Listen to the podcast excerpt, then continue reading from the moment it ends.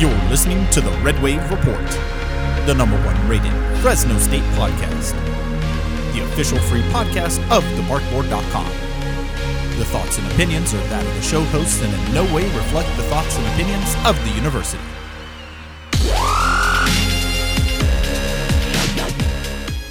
Welcome back, everyone, to another edition of the Red Wave Report. I'm Lucio Ourique, your host of the show, being joined as always by Jackson Moore. And Jackson, what a trip! Uh, Vegas, uh, a little bit of Raiders, and uh, a whole lot of eating, right? Just made for a great trip. Uh, it sure did. Yeah, we had a, a good time over there. I'm sure a lot of Red Wavers that did make the trip for the UNLV game as well enjoyed themselves with the outcome. Bulldogs winning 37 to 30. Exciting game. It was close, but not too close, as I like to call it. It was entertaining enough without getting too scary for the Dogs. It, it was a little bit worrisome there early in the fourth quarter, but otherwise, it was a, a rather entertaining game. I think you know, Bulldog fans they made the trip, uh, a lot of them, and they got, were treated with the show, as were we. Um, they announced over 23,000 fans there. I don't know if it was that many, but it sure felt like there was a majority of Red Wavers in that building. It was just uh, really neat. I think uh, I'm sure a lot of them, as us, we all got our first taste of Allegiant Stadium that night, and a pretty cool deal. Even uh, you know, you think about an empty college game in an NFL stadium like that, but you put all the fans in the lower bowl, kind of get them together. It made for a good atmosphere. And, the Bulldogs took advantage of all the Red Wavers that traveled. I can tell you what that that stadium is beautiful. Um, a whole lot of uh, upgrades to what we're used to. Um, I think that's probably the nicest stadium that you and I have been to uh, thus far. And I, am you know, I was in love with it. The atmosphere is something else uh, in there in the uh, in Allegiant Stadium. But one thing was for sure, that sounded almost like a, a, Bulldogs home game rather than a road game, Jackson. There was a lot of people there from Fresno. It did. And the way that noise travels in that domed arena stadium, it made it sound a whole lot louder than uh, the amount that was there. Um, but even w- within the amount that was there, yeah, I mean, it sure looked like there were more Bulldog fans. I mean, you just take a, a quick snapshot I posted on Twitter of the fans behind Fresno State's bench and the fans behind UNLV's bench. Now, it wasn't perfect, you know, 100% Bulldog fans on one side and Rebels on the other, but the Bulldog side was substantially more full and uh, were definitely louder. Uh, I believe Jalen Cropper made the statement that he came out and there were some boos or some cheers, and it, it was kind of the opposite. That, that loud cheer was from the Fresno State fans, not the home UNLV fans. So a couple of the players said it felt like a home game. Oh yeah, I, I mean it was uh, it was great to see uh, the Bulldog faithful come out uh, and and support the Bulldogs out there, and it was. Uh, it turned out to be quite an entertaining game, uh, so to speak. There were a little bit of uh, you know nervous moments for the Bulldogs, as it seemed like I wanted to say Nevada, but that's that's this week coming up. But it seemed like um, Las Vegas rebels there, the UNLV, uh, they were they were starting to find a groove and and were starting to make plays. And the Bulldogs were were struggling there a bit especially with that mobile quarterback. We knew that that was going to be a factor heading into this one. Did we realize it was going to be this much of a factor Jackson? Right. It I imagined you know if you would have told me what Brumfield finished with 10 carries for 60 yards I wouldn't have been extremely surprised by that. But it was the um, the complementary aspect of him to their normal running game, which that's what surprised me. Aidan Robbins ran 26 times for 144 yards. Uh, I mean, now part of that was on a, a 66 yarder in the fourth quarter, but uh, the thing that really made this a game was that UNLV dominated the ball over the first half. They had possession for over 20 minutes. Uh, they were just kept extending drives and dragging them out and um, that, that's really what made this game probably closer than it should have been. Um, and it was not so much to do with the passing game, but just the complement of Robbins uh, just running them at three or four yards at a time for most of the first half, and then Brumfield making those third down plays with his legs. Uh, Fresno State again only touched the ball three times. They scored two touchdowns and had one and we're only down by two. But I mean, I'd think back to 2017 in a game where Fresno State only had the ball eight times and, and they punted against UNLV, albeit, and they punted a few times and then they ended up losing that one. So uh, the Bulldogs really had to take advantage on the other side of the ball when they did have it, and, and they did, even though the defense uh, wasn't quite playing as we've seen them at times in recent weeks. Yeah, defense seemed to have struggled a little bit trying to clamp down on the mobile quarterback, which just gave them fits all night long. Um, but once uh, the Bulldogs were able to kind of turn the momentum there, I'm not really sure what play switched the momentum back into the Bulldogs' favor, Jackson. You probably know. But once that happened, it seemed like the defense turned it up a level and was able to kind of shut things down. So, uh, when when do you think it was a turning point for the Bulldogs there? Well, I did feel like, I mean, the defense was kind of bending but not breaking, and they held them to four field or yeah, four field goals, and they were doing pretty well throughout the game, and they had a chance to finish it off. The UNLV leads their offense out there for fourth and one at their own 34 yard line with still about 10 minutes to go. And that was the chance for the defense to, I mean, they get a stop there. Bulldogs are at least getting the field goal and it's game over. But uh, instead, UNLV breaks off the 66 yard touchdown run and then they score the two point conversion too to tie things up.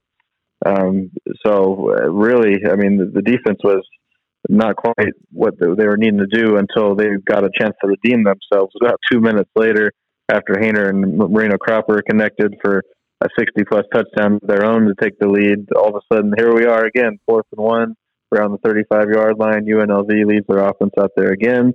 And this time, Evan Williams and Morice Norris are there in the backfield to make the stop. And you know, I talked to Coach Coyle today at practice, actually, and he said there's been games uh, as of late where the defense hasn't quite played its best for four quarters, but they've made the key stops late in games when it mattered most. And on that particular play, that was really the one that put it away for the dogs. Um, and all they needed to do was really kick a field goal, and, and it was going to be over. And that's what the offense was able to do from there.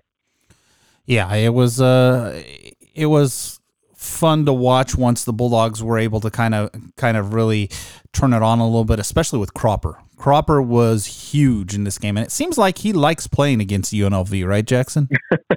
yeah, good point. Yeah, the four touchdowns last year. Uh, this time around, finished with eight catches for 164 yards and two touchdowns. And really, the big one, the 65 yarder, where he makes that catch, he sheds the defender, he keeps that toe in bounds, and, and runs all the way for a score, about 30, 40 yards.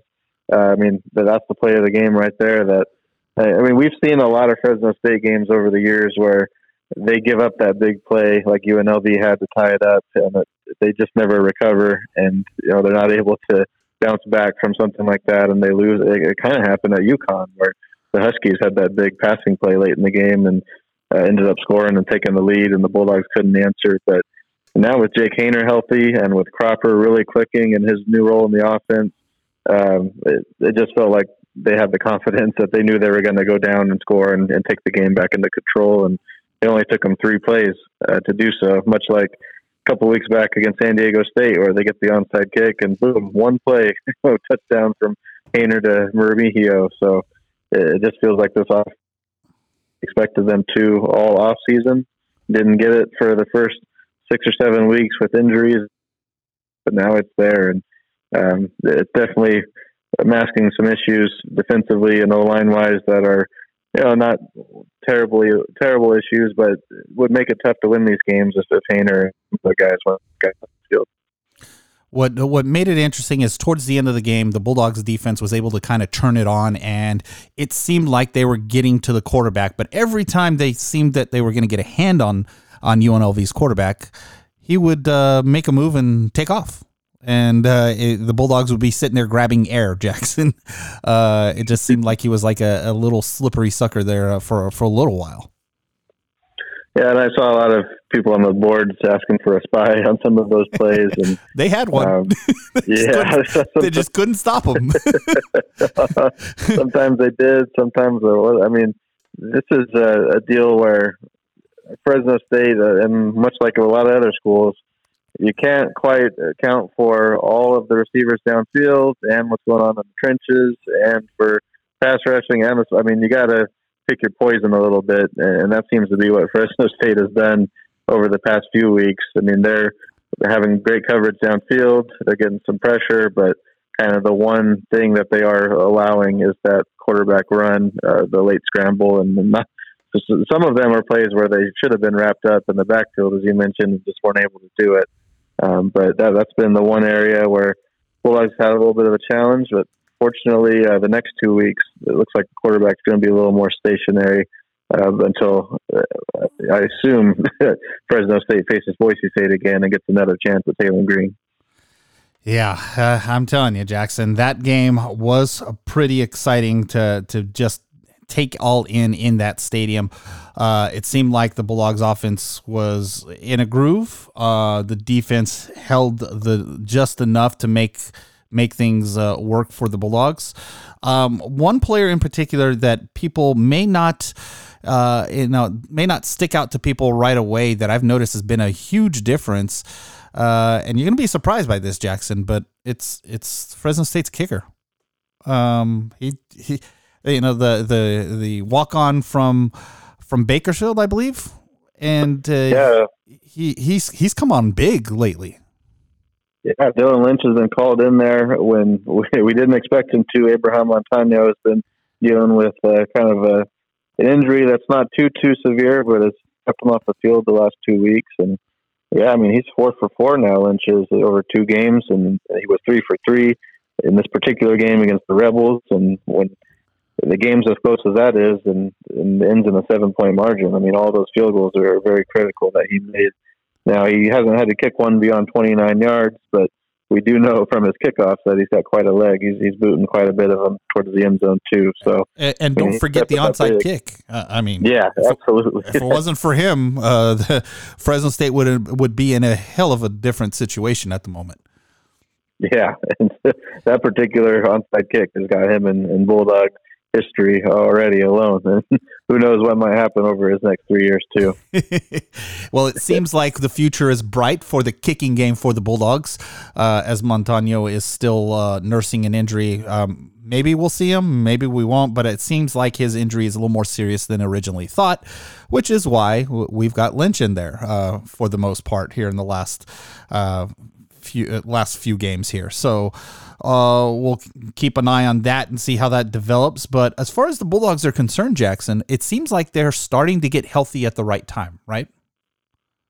Yeah, there's not too many injuries. That, I mean, the ones that are plaguing them the most are guys that have just been already deemed out for the season. Um, but against San Diego State, they lost Braylon Lux and, and Trey Watson, which are you know tough hits, but are also two positions where they have a little bit of depth and, and could survive some of those situations. And against UNLV, they got a little more dinged up. Josh Kelly got hurt. Uh, Leonard Payne wasn't able to finish the game. So those are a couple of guys to kind of keep an eye on here.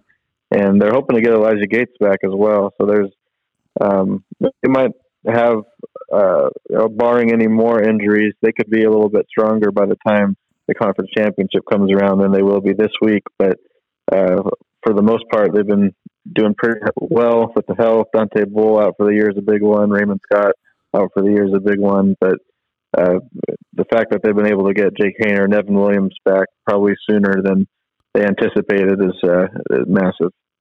Yeah, it's it has made a huge difference as far as the Bulldogs are concerned. Just those two key players have uh, just it makes the Bulldogs a lot better uh, than they are without them. And so far, uh, it's proving to to work when they're in there, and uh, hopefully it it keeps things rolling as we uh, take on the next game, which we're going to start. You know start transitioning into is Fresno State heads to Reno, Nevada to take on uh, take on the Wolfpack. And so this one here, Jackson, big game, right? Uh, if Fresno State can pull off a victory against uh, Nevada, uh, they pretty much secure their spot in the Mountain West Championship game. Am I am I off or am, am I right, Jackson? Yeah, that's correct. Now, after Saturday's results, the Bulldogs played Friday. I got to sit back and we talked to some of the players and coaches this week who admitted they were huddled around their TVs on Saturday watching San Jose State and San Diego State. And since the Spartans only had one loss, uh, that being the Fresno State, the Bulldogs couldn't afford another loss unless San Jose State lost, and, and that's exactly what happened. Uh, despite jumping out to a 14-0 lead, I know we were commenting that game was probably about over after the first couple of minutes uh, for the Spartans ahead. All of a sudden, San Diego State rattles off uh, 38 unanswered points and, and basically gives Fresno State a, a, path to walk right into the conference championship game uh, to win the West Division, knowing that this Nevada team coming up uh, on Saturday is not a very strong one. They haven't won a single game in conference play. Uh, the Bulldogs are favored by 22 and a half points as currently stands. And so um, it, it doesn't seem like it's going to be too big of a hurdle for Fresno State to capitalize on the situation and get the win on Saturday that would clinch the West Division and still leave some interesting possibilities open for the conference championship game and who they would play and where it could be uh, potentially. But um, as far as Fresno State's end, they can sure take care of business uh, with a rather easy opponent this weekend. Yeah. Uh, so this uh, this makes for an interesting conundrum for Jackson because uh, he he had mentioned to me that if if San, Fresno State would win and San Diego State would win, that he was going to make a, a, a, last minute flight into Reno to cover the game. Uh, are you still going to do that, Jackson?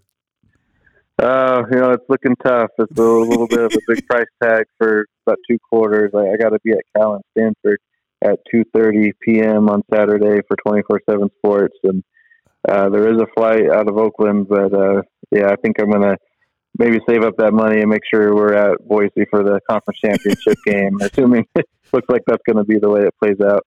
There you go. So I, I yeah, I kind of figured, uh, pro, you know, it would be nice if one of us was there to to kind of get the coverage if Fresno State should win against. Uh, against Reno, uh, but um, it's just not in the cards for either one of us this week. So, Sorry, folks, we will not be in attendance, but we will be watching it on TV just like you.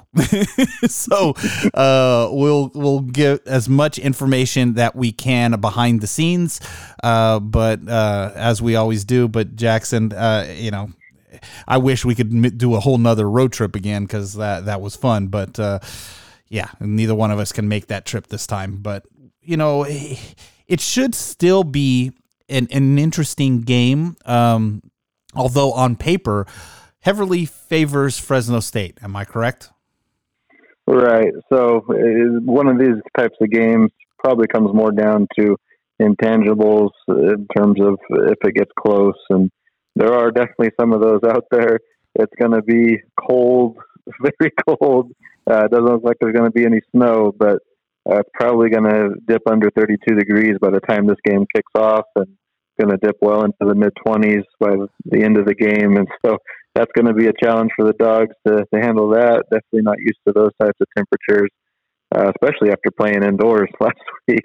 Um, they they are trying to practice early, and it's a little chilly in Fresno this week, but that's quite a bit different going into those types of temperatures. And then also for Nevada, it is going to be senior night. They're going to be playing with a little more pride probably than you know. I mean, they're on a eight game losing streak right now. Things haven't been going good. They got demolished by Boise State last week at home, but whenever you have that senior day experience and uh, you have all your family in the crowd, you are going to get a little more of a effort, I think. And it's one of those things where if it stays longer, it stays close, the more that they're going to lead and get into it. So um, if Fresno State can survive kind of the initial push and the weather, uh, then uh, I anticipate that they should be able to get out of there with a, a pretty lopsided victory. But um, never quite know for sure. Got to make sure you tune in and let the Bulldogs take care of business there. Yeah, and so that's uh that should be you know fun to to kind of uh, follow the Bulldogs here as they try and and clinch that spot. So let's let's break this down, Jackson. Let's let's let's go with Fresno State's offense versus Nevada's defense, and I think this one is pretty much a mismatch, if I remember correctly.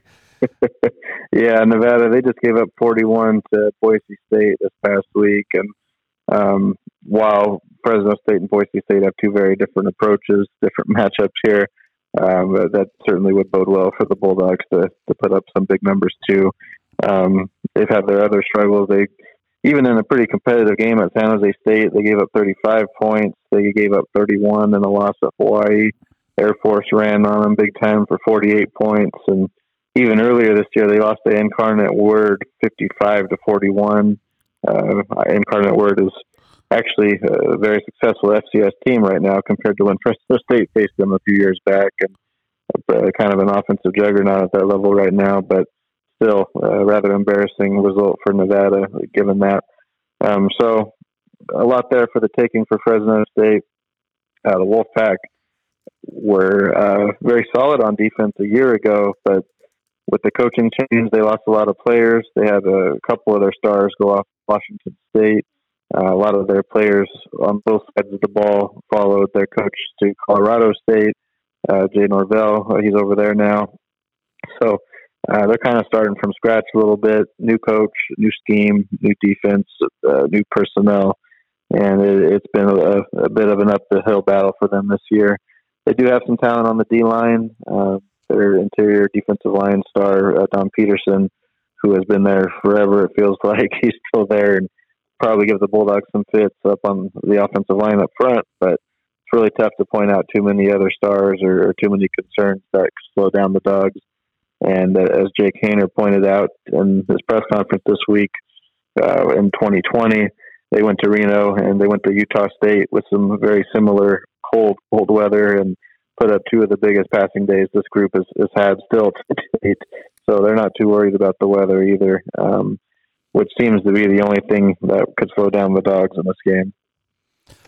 Yeah, uh, you know, once you start throwing in some snow, uh, that could uh, that could change things around a little bit. However, I, you know, I'll have to check the weather, but I don't see a snowstorm coming in, so to speak. But either way, the temperature is going to drop tremendously in Reno. Um, so if you're planning on going to that game, you better bundle up because it's going to be a cold one for sure. There's not going to be a dome like like in Las Vegas there for for you to huddle under. Now, uh, switching sides of the ball, you've got Fresno State's defense taking on uh, Nevada's uh, offense, and I, I still think it favors the Bulldogs on this situation, Jackson. Yeah, Nevada, they've had to replace their quarterback um, from a year ago, Carson Strong, of course, who gave the Bulldogs some fits in recent years. They don't have him anymore as he graduated. And um, also, they had about three or four really big time receiving targets, and they've all either graduated or, or transferred out. Uh, one of them's playing for the Packers, so um, they don't have those weapons either, and they really their quarterback situation has not been all that settled either. They've had two different quarterbacks play quite a bit this year. They've got um, Nate Cox, who is a junior college transfer who had been kind of waiting in the wings. Uh, hasn't had great numbers, but I mean, man, at six foot nine, he is. Uh, you, always get a little nervous about someone of that size back there. He's hard to take down. Uh, only been sacked 11 times this year. Uh, has been able to run the ball a little bit as well, 186 yards and three touchdowns on the ground.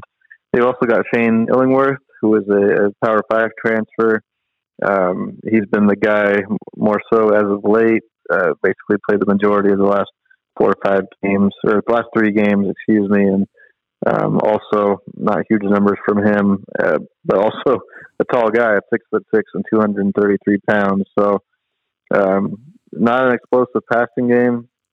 Uh, they do have some runners back there that have been around for a while. Uh, is still there, running back. He's averaging four yards a carry. He's running for 10 touchdowns this year. Uh, Devontae Lee has also been a, a, nice change of pace with him. So, um, Bulldogs a little concerned about the running game, but just not a, a big threat in the air at quarterback, or not, and not a lot of uh, well-known receiving targets to throw to either. Um, seems like this should be if Fresno State can handle the run and stop the run, there shouldn't be a lot to be concerned about there. Yeah, it's uh, whether or not the the Bulldogs will uh, are able to kind of slow down uh, Nevada enough and tire them out so that uh, the Bulldogs can can cruise this one easily. Fresno State should come out of this one with a victory, um, barring any uh, any type of meltdown. I hate yeah. saying it, Jackson. I just don't. I don't want to jinx them. But uh, only way that they could potentially lose this game is if they have a, a, a, meltdown of their own by maybe causing too many penalties, too many turnovers, things like that that could end up ultimately losing them this game. Uh, but I see a, a, Fresno State victory and a, a, clinching of the Mountain West championship spot. Now, same goes for Boise. If they clinch, if they win, I'm pretty sure they clinch, right? This upcoming week. Uh, yeah, that's the case for them. But uh, unlike Fresno State, who's uh, got kind of a walk through this week, uh, they've got Wyoming, who only has one loss, and um, whoever wins that game will be in first place for the Mountain Division. But it's a double-edged sword for the Cowboys because even if they win, they've got to come here to Fresno the next week and win again in order to get the division. So uh, it definitely favors Boise, but it, uh, it'll be make things very interesting for that last week if the Cowboys find a way to win that head-to-head battle with the Broncos on Saturday.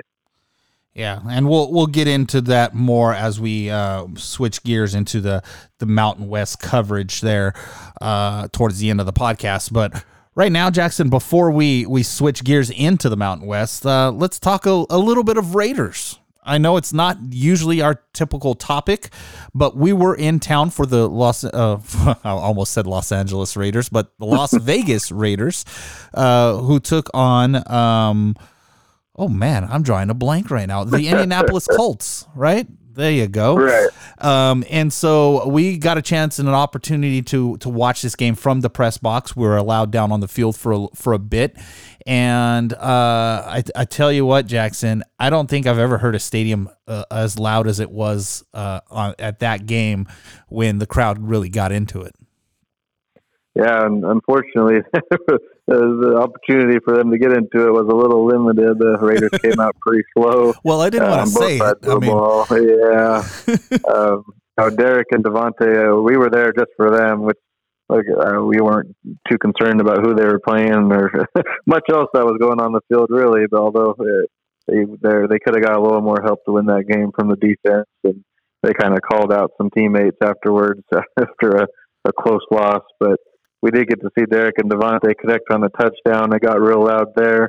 Um, it got also real loud at the end of the game as their head coach walked off the field and got a, a probably maybe the loudest cheer of the day, uh, or a boo, I should say. the fans were booing the head coach McDaniels as he came off the field. They got real loud there too. Um, but yeah, it was um, definitely a different environment with the full arena compared to the, the Bulldog game the two days before. But um, it, that, doesn't mean the Bulldog game was uh, a bad environment by any means either. Yeah, it was. Uh, it was a fun, a fun game. Uh, you know, getting it from perspective of uh, of a NFL type game and uh, and really just taking in the atmosphere and everything that it had to offer and it was it was a learning experience for uh, both Jackson and I um, and uh, you know something that uh, I wouldn't mind repeating again at some point right Jackson yeah definitely that was a it was quite the experience and um, oh, uh, all the way up until that last play, Derek and Davante had a one-on-one with the chance to win it, and it sure would have made our coverage uh, a lot more uh, on the positive side for them had they been able to connect on that play. Unfortunately, they didn't.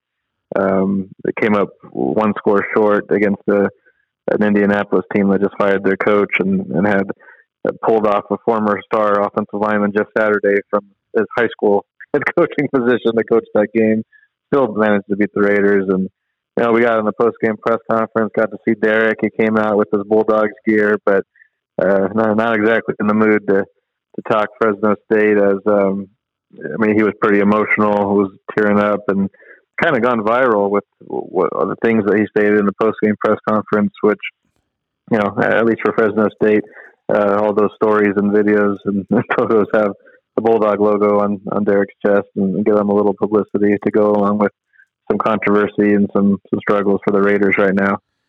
Yeah, things are not looking good for the Raiders. Um, you know, Derek and Davante uh, for for a portion of that game looked like they were a, a, a just a, a duo uh, uh, trying to make things happen, and uh, I think that kind of uh, hit a nerve because it uh, it seemed like they were the ones trying to really do something out there, um, but fell fell just a little short in that game.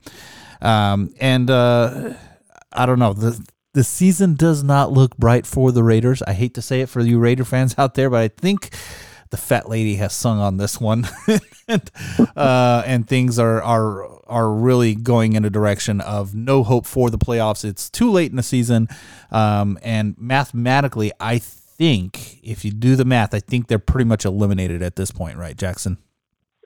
Yeah, they're at two and seven. They'd have to really win a good majority of the remaining games in order to, to sneak in there. And uh, typically, that's not what happens for two and seven teams. Um, but uh, they're you know, five games back in the division, so they'd have to hope for a wild card. Which there's a, an extra wild card and 17 games now, so maybe you can hold on to hope for a turnaround and to sneak in. But yeah, they're, they're in a tough spot, and it, uh, it was sad to see Derek and, and Davante. They felt like they were pretty broken uh, after the way that one concluded, and um, kind of the, the sentiment they had for some of their the portion of the team uh, that doesn't seem to be bought into what's going on there.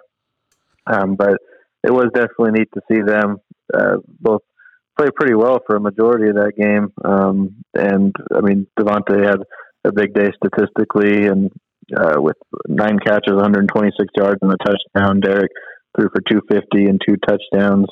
And um, for Fresno State fans that stayed and watched the game, which we did spot quite a few of them, there was a Bulldog fan right in the the new version of the black hole or, or whatever they're they're calling it. There was a, a guy in a Fresno State Derek Carr jersey right next to all the other celebrity fans. That was cool to see, and saw Bulldog flags flying in the tailgates. That was pretty neat.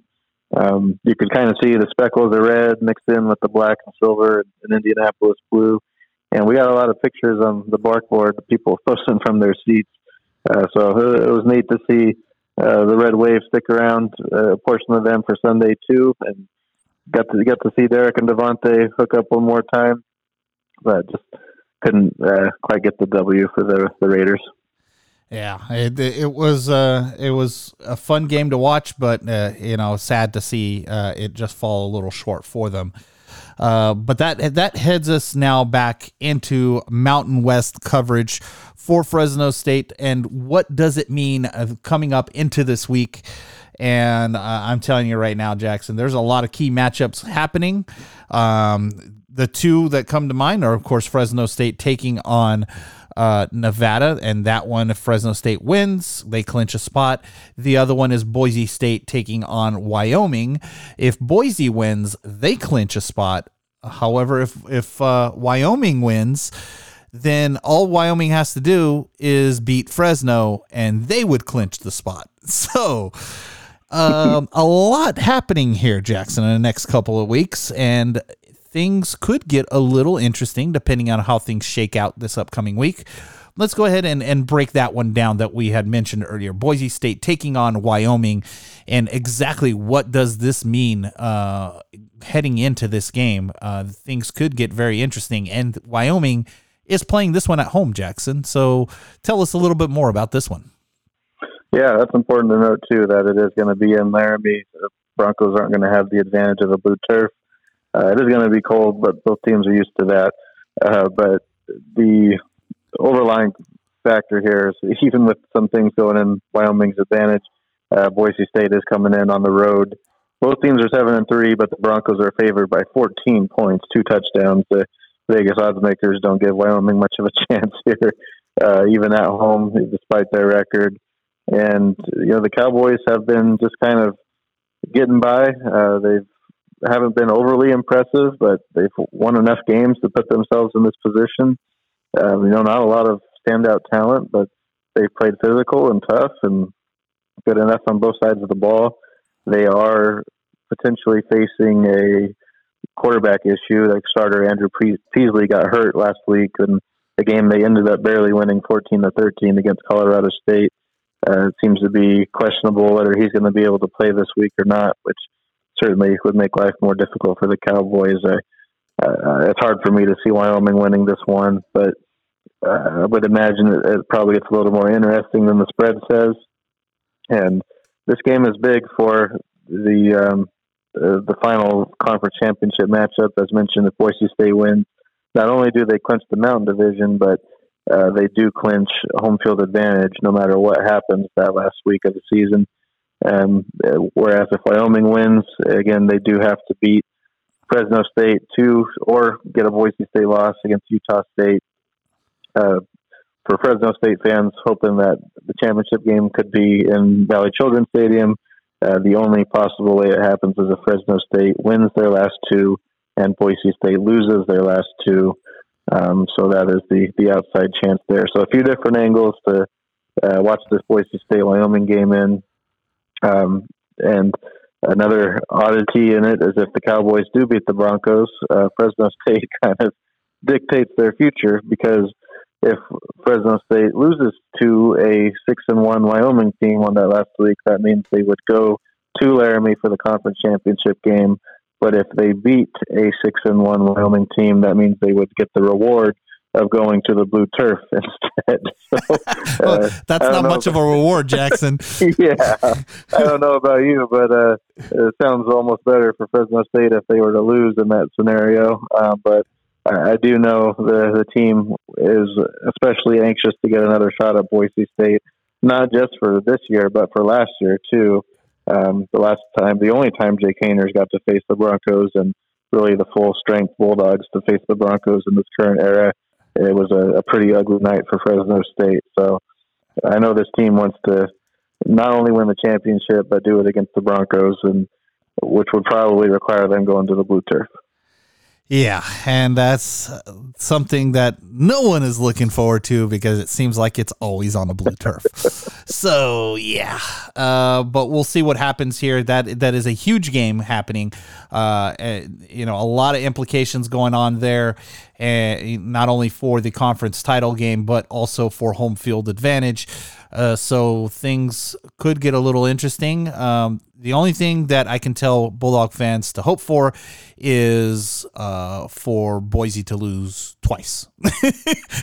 Just have Boise lose twice and Fresno State win twice, and this game is back at uh, uh, Valley Children's uh, Stadium here in Fresno. So that's all we can hope for. Um, so um, everyone should be glued to their television screens on that one. Now, as far as for the rest of the Mountain West uh, Conference, there, the first game is going to happen on Friday, and it's San Diego State taking on New Mexico. At this point, San Diego State is mathematically eliminated from. No, they're not. They're still in it, right, Jackson? If Fresno loses yeah, twice. So, yeah, exactly. They're in Fresno State shoes for that other scenario. they need the Bulldogs to lose twice, and they need to win twice. That's the only way the Aztecs can sneak in. Yeah, so that's gonna be that's gonna be interesting there.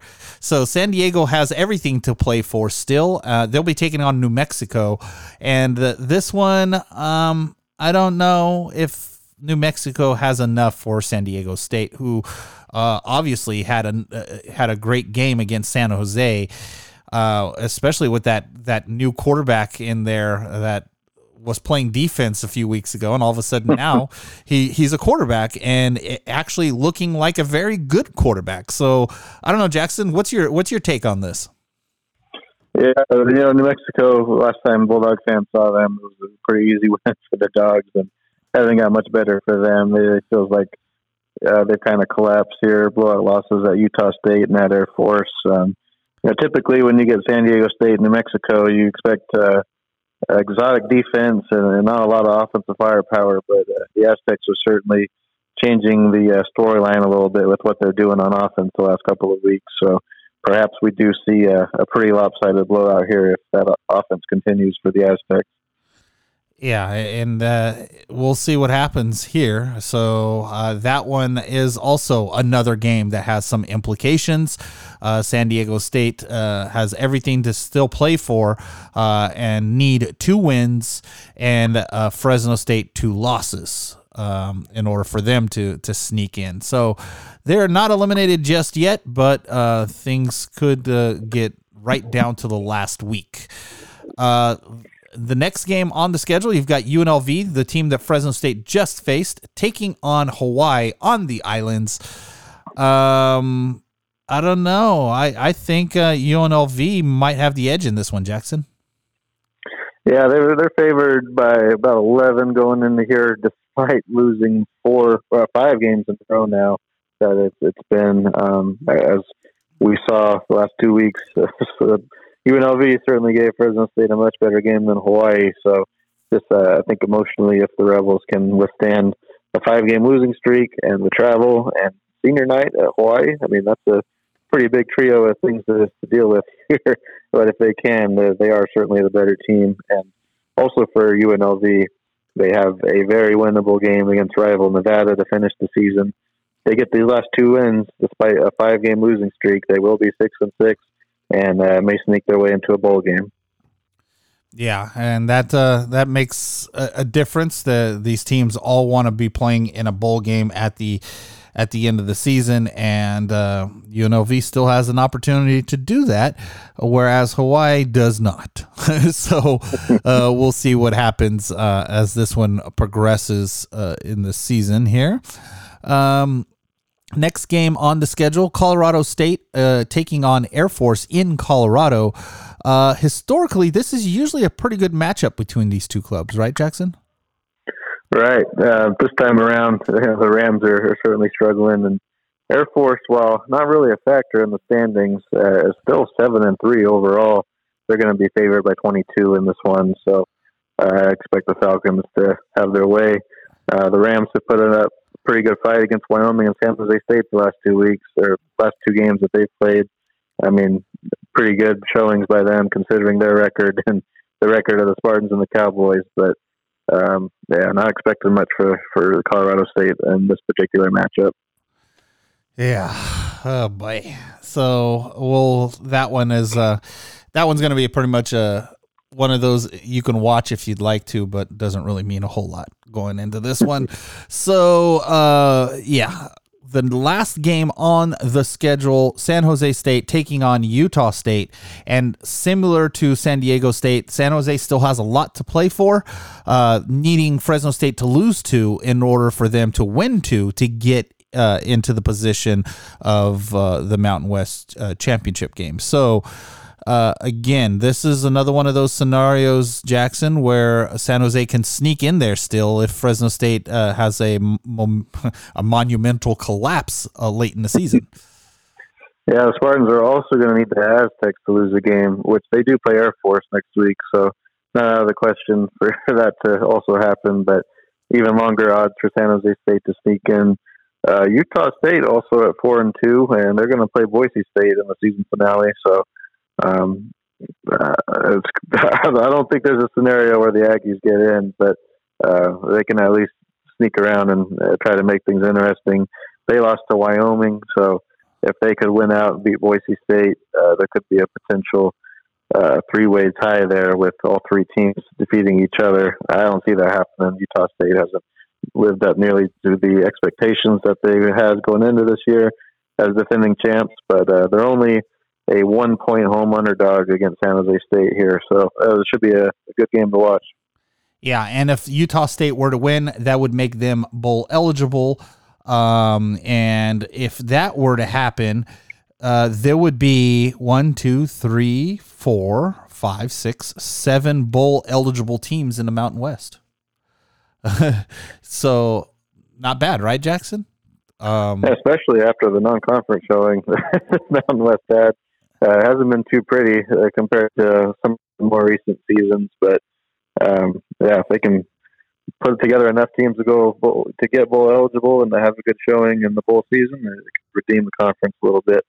Yeah, and if if UNLV can win its last two, they'll be bowl eligible as well. So, uh, and that would essentially make it eight teams. So if if Utah can win and UNLV wins out, there will be eight Mountain West teams bowl eligible, which would be tremendous uh, for the conference. Uh, and then it would also mean where do you put all those teams? Because uh, right now, Jackson, what are the bowl scenarios for Fresno State that they're facing at this point? Uh, the you know considering they went ahead and uh, made it to the Mountain West Conference Championship, what would be the scenario on on bowl games? Yeah, so the winner of the conference championship game is virtually slotted into the uh, LA Bowl, um, which gets a Pac-12 opponent, and um, would certainly be a nice way to cap the season if Fresno State can pull that off. Um, that's really the only guaranteed situation for the conference. Um, you know, instead of how most conferences have a place for their second place team, third place, and so on it's just kind of a crapshoot after the, the top bowl for the Mountain West. Got the Idaho Potato Bowl, the New Mexico Bowl, the Arizona Bowl, the Hawaii Bowl. Um, but there are a few other places Fresno State could end up, which, especially if they have seven or eight bowl eligible teams, they're going to have to get creative. And if Fresno State can keep this momentum going, uh, they might be an attractive place, a team for someone else to pick up. One of the secondary tie-ins that the Mountain West has. They can send a team to the Cure Bowl in Florida, uh, the Boca Raton Bowl, the First Responders Bowl, the Tropical Smoothie Cafe Frisco Bowl, and there's a, a, couple of games where uh, one of those could get matched up against the Power Five team. So um, there's a lot of different ways this thing could go. If if you don't win the conference championship, it's really hard to tell. Um, but the primary options would be the ones that we're pretty much used to seeing in Hawaii, New Mexico, Idaho, and then that Arizona Bowl, which Fresno State hasn't played in yet, um, but could be put there. That that would be the closest to home, and all those games are against a group of five opponents. So the big one is definitely the LA Bowl, where you're guaranteed a Pac-12 opponent.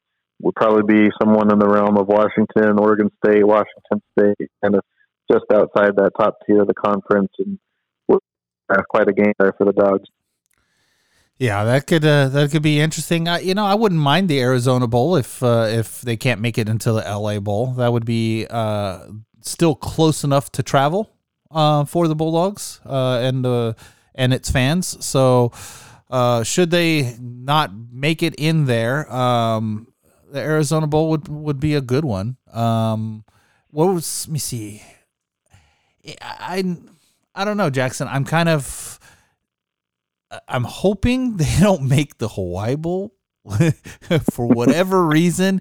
It always seems like the year we think they're not going to the Hawaii Bowl, they get slotted in the Hawaii Bowl. Yeah, and this year Hawaii is not bowl eligible. There's yeah. been quite a few of the recent seasons where they went ahead and gr- grabbed that home bid, but uh, this year someone's going to have to go there. And um, since Fresno State did not go there in the regular season, might make them a candidate. And I would also expect that since they're probably going to the Blue Turf twice, that the conference would not send them to the Idaho Potato Bowl for a third trip to Boise. So uh, that narrows it down a little bit, but it's still pretty wide open beyond the LA Bowl. Yeah, I, I, you know the one bowl I do not want to see them in is Hawaii because that pretty much shuts the door on either one of us making that trip because uh, you know I'm I'm not going ho- to Hawaii for for the weekend. If I go to Hawaii, it's going to be for two weeks. but uh, but that being said, uh, should they pick up uh, one of these other bowls, um, there's still the opportunity that you know one of us will be making that trip. So we'll we'll see what happens there. Um, as as things progress. But uh, I'm I, for one, am hoping for either the LA Bowl or the Arizona Bowl. Uh, you know, we've been to Boise, we've been to New Mexico, we've been to Hawaii. Let's go to the other places we haven't been yet. right. That's, um, yeah, we'll see what happens too with these other tie-ins. I, I think there could be. Uh, it would send the Fresno State farther, but they might be able to get a more attractive matchup if they can get into that Frisco Bowl or a First Responders Bowl. Typically, the uh, matchups are better there than Arizona, even though they probably mean less red waivers getting to enjoy that game. Yeah, so we're we're gonna see what happens here, but things things are gonna start to become a little bit more clear, uh, especially after this weekend, because we're we're getting to a point now where, uh, as these last two weeks uh, you know are over with, the bull picture becomes a little bit more uh, more readable, uh, so to speak. And uh, I don't know, Jackson. Would they start throwing out some bowl bids here even before the season's over? Um, you know, I don't, I don't think that's the way that the Mountain West operates. Uh, some other conferences will see the bowl bids come in, but um, there's just so much that goes into it rather than the, the slots that other conferences have. Um, yeah, it'll, it'll probably wait till after the conference championship game, and then it'll all get figured out right there shortly after the, the final result. Yeah. So uh, this is gonna be gonna be interesting. It's gonna be fun. So keep an eye on uh, every Mountain West game happening right now, as uh, you know, all of these are gonna mean something for what bowls are gonna be taken. Um, so uh, yeah, let's let's see what the Bulldogs are able to do heading into Nevada. Uh, if they if they win that, they clinch a spot in the championship game, which means they would need to make another trip more than likely back to Boise again. so, uh, yeah, uh, let's uh, let's hope it's not the Blue Turf. I just I just want to see them lose twice. Uh, as you can tell, I'm not a big fan of Boise, so let's let's get those guys uh, out of here so we can uh, play somebody else in the championship game. But that being said, Jackson, any final thoughts as we get ready to wrap this one up? Um, yeah, just stay tuned with BarkBoard.com. Not only football, but uh, men's basketball is picking up as well. Uh, we've got recruiting is getting close to the final stretch. It's been pretty quiet here compared to most years in the fall, but that's certainly going to pick up as signing day approaches and as they get into official visits in the near future. And uh, also, speaking of Carrs, uh, there will be another Carr heading to Fresno State. We learned this week, um, reportedly, that uh, Tyler Carr, the son of David Carr, is committed to Fresno State as a walk-on tight end. So neat story there. Hoping we can talk to Tyler here and uh, hear his story a little bit uh, sometime here soon. But um, yeah, a lot going on. We have our injury reports on the VIP board. Uh, it's only a dollar for your first month to check that out and, and join Barkboard VIP. We have our mega practice report too. Uh, also, for this week's Wednesday special, I'm working on little something as complicated as uh, all this conference stuff is we've been talking about. Let me tell you, Lucio, it is going to be a lot more complicated without divisions.